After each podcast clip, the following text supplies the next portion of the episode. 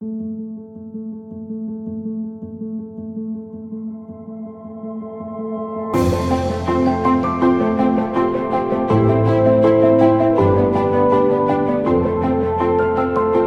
evening, everyone. This is Tala with Drive Through Therapy. Thank you so much for joining me tonight on another episode.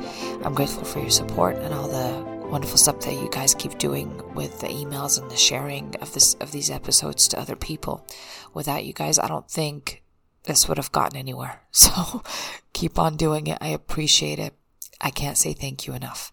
So you'll probably hear me say thank you in every episode. It, it is just makes sense and is good karma. All right. I want to talk today about childhood trauma. And not any specifics here because it is a drive through situation. So we don't want to use any details unless it's going to be relevant. And I can, if I open up a can of worms, I want to make sure I close them by the end of this session with, with us, right? So, or this episode. I want to make sure that that gets resolved. I've been getting many people coming into therapy with unresolved childhood issues, whether it's childhood sexual abuse, uh, being a witness to domestic violence and neglect as a child, all of those are, are definitely different forms of trauma. Uh, in a situation where a child lives in a home where chaos was the norm. And the child will grow. And what ends up happening to a lot of the patients I'm seeing as adults that have gone through this trauma is that they have avoided addressing this side of them, this past. And this is a self preserving method that we all use, believe it or not, is to avoid looking at our past because we don't know how to do it without negative feelings or we don't know how to give it another interpretation than the one we got. So, if you think about it, that little child, that inner child is still there that has not resolved their past, that have not walked into safety in adulthood. And you'll know that we're kind of hurt on the inside because we'll also demonstrate it as adults on the outside. And we'll demonstrate it a lot through anger, defensiveness, um, low self trust, low self love. We'll get into really messed up relationships, and that's another demonstration of low self love. Our boundaries are going to be shot up all to hell we tend to engage in self-destructing or self-sabotaging behaviors. So even if I, let's say, have really good home, good job, money, I will mess that up by adding an, an unstable situation. Like I'll, I'll be in a good relationship and then I'll cheat on my partner or I'll start drinking and, and acting out. Whatever variation is, it's of show up and it's gonna eventually become the currency that we deal with ourselves with. And that's not really good news. But today I'm going to tell you how we can help begin the healing process for that inner child. Because if we don't do that, it'll eventually seep in all areas of our life. We will never be able to enjoy because we have, in some ways, not learn to integrate our past into our own self and, and acceptance at this moment. And many of us might be asked, why is it important to integrate it? Well, I think that's actually the, the main part of the healing process is really not avoiding it, but accepting it. And most people say, well, I've accepted my past. I know what it is. I know I can look at it. I know what it is. But they still have the same emotions or the same logic they've been using for a long time. And in some cases, it's the same logic they were using as a child.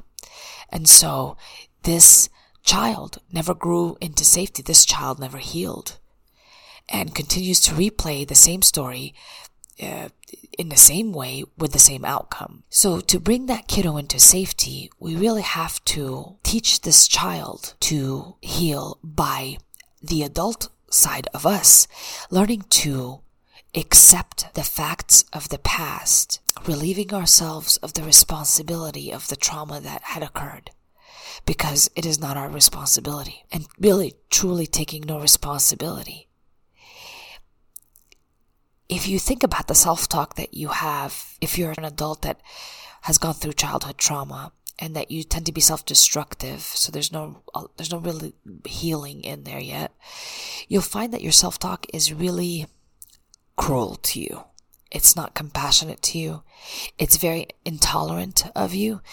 It lacks patience with you. It, it's just terrible. And it keeps rejecting you. This is important for you to hear that if you are talking to yourself this way, if you are collecting nasty things about you, nasty information about yourself, or keeping score of what you've made mistakes doing and why you're no good and all that, and like you're not allowed to make mistakes, if you are doing that, it is gonna stop you from having a fulfilled life or living in peaceful times or peaceful moments because you are going to sabotage that on the inside. You can't even enjoy a simple activity without you sabotaging it on the inside. That's, that's really the effects of trauma. That, that's really the effects of our lack of self-love. So going back to the inner child, we must talk to the child like they are to be loved unconditionally even though unfortunately they've never had the parent or the support that they may they may have needed at growing up we need to give that to them now. This really does work. We need to start talking to this child instead of rejecting them instead of blaming them for what they could not have controlled. We need to give them a high five for what they've actually survived and what they were able to do even with so little resources and so little knowledge. We can't keep going back to that kid as an adult and judging that kid and rejecting them for what they went through. They've, they've been rejected enough. And it is needed for us right now as adults to look back at this child and start embracing them. Start embracing our past start looking at it with no shame. And understanding the facts is going to help you quite a bit. It'll save your ass. Because the facts are really that, let's say, I lived in a home full of neglect.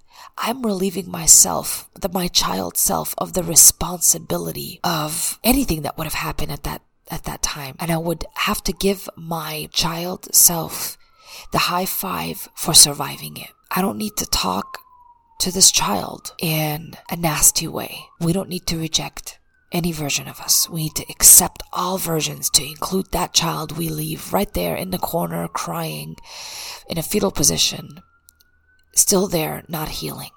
We need to help this child get up and walk into safety. And every time we meet our child, our innocent self, our helpless self, we don't need to shame that helpless child, that innocent child anymore. Really consider the healing process. So there's a lot of work that needs to be done in that area. We need to pull out the stuff that we might have to look at and really just look at the facts of the situation rather than adding the little extra stuff that you guys do to shame yourselves.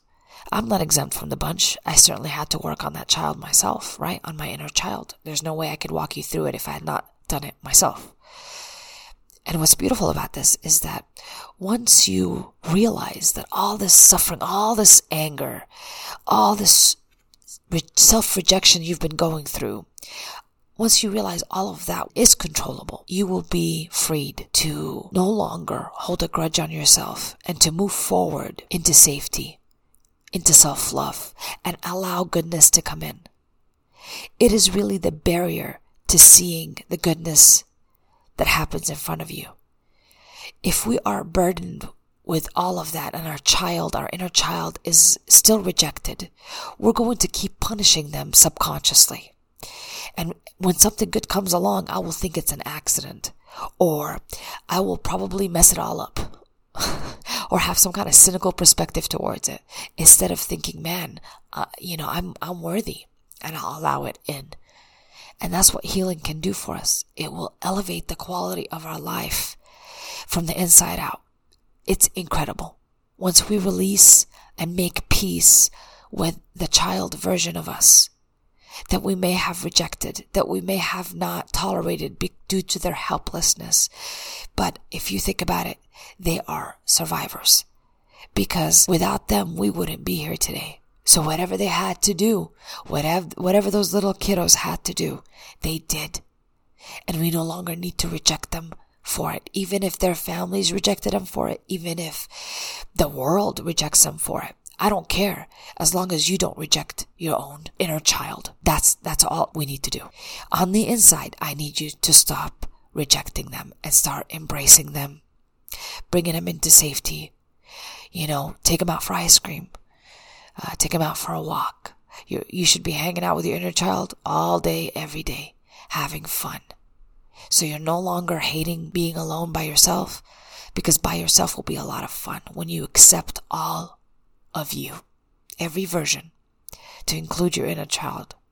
So, think about that, reflect on it. I know that you guys will do something with it. It's important to also note that when you are working on accepting the past, it is best to do it with another person because if you were to do it with yourself, sifting through this, you'll only come up with your own logic that you've been coming up with. It's difficult to challenge yourself because you'll be using the same logic and it's not going to be you know, useful.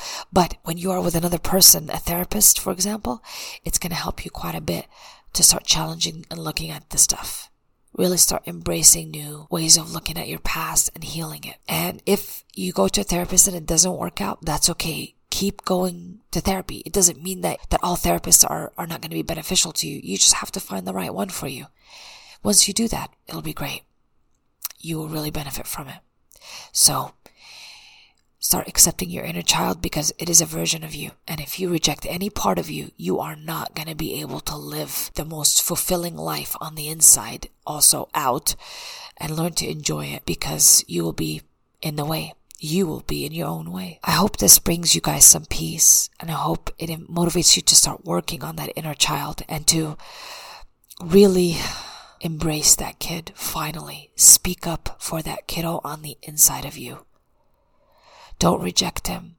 Don't push that child back. Bring him or her forth and allow them to have a voice within you. And it is only then that you'll truly, truly see the magic of innocence and respect your whole journey all the way without rejecting any part of that. And that's who you really walk with all day long. You. So that relationship better be intact, better be healing, cannot work against you.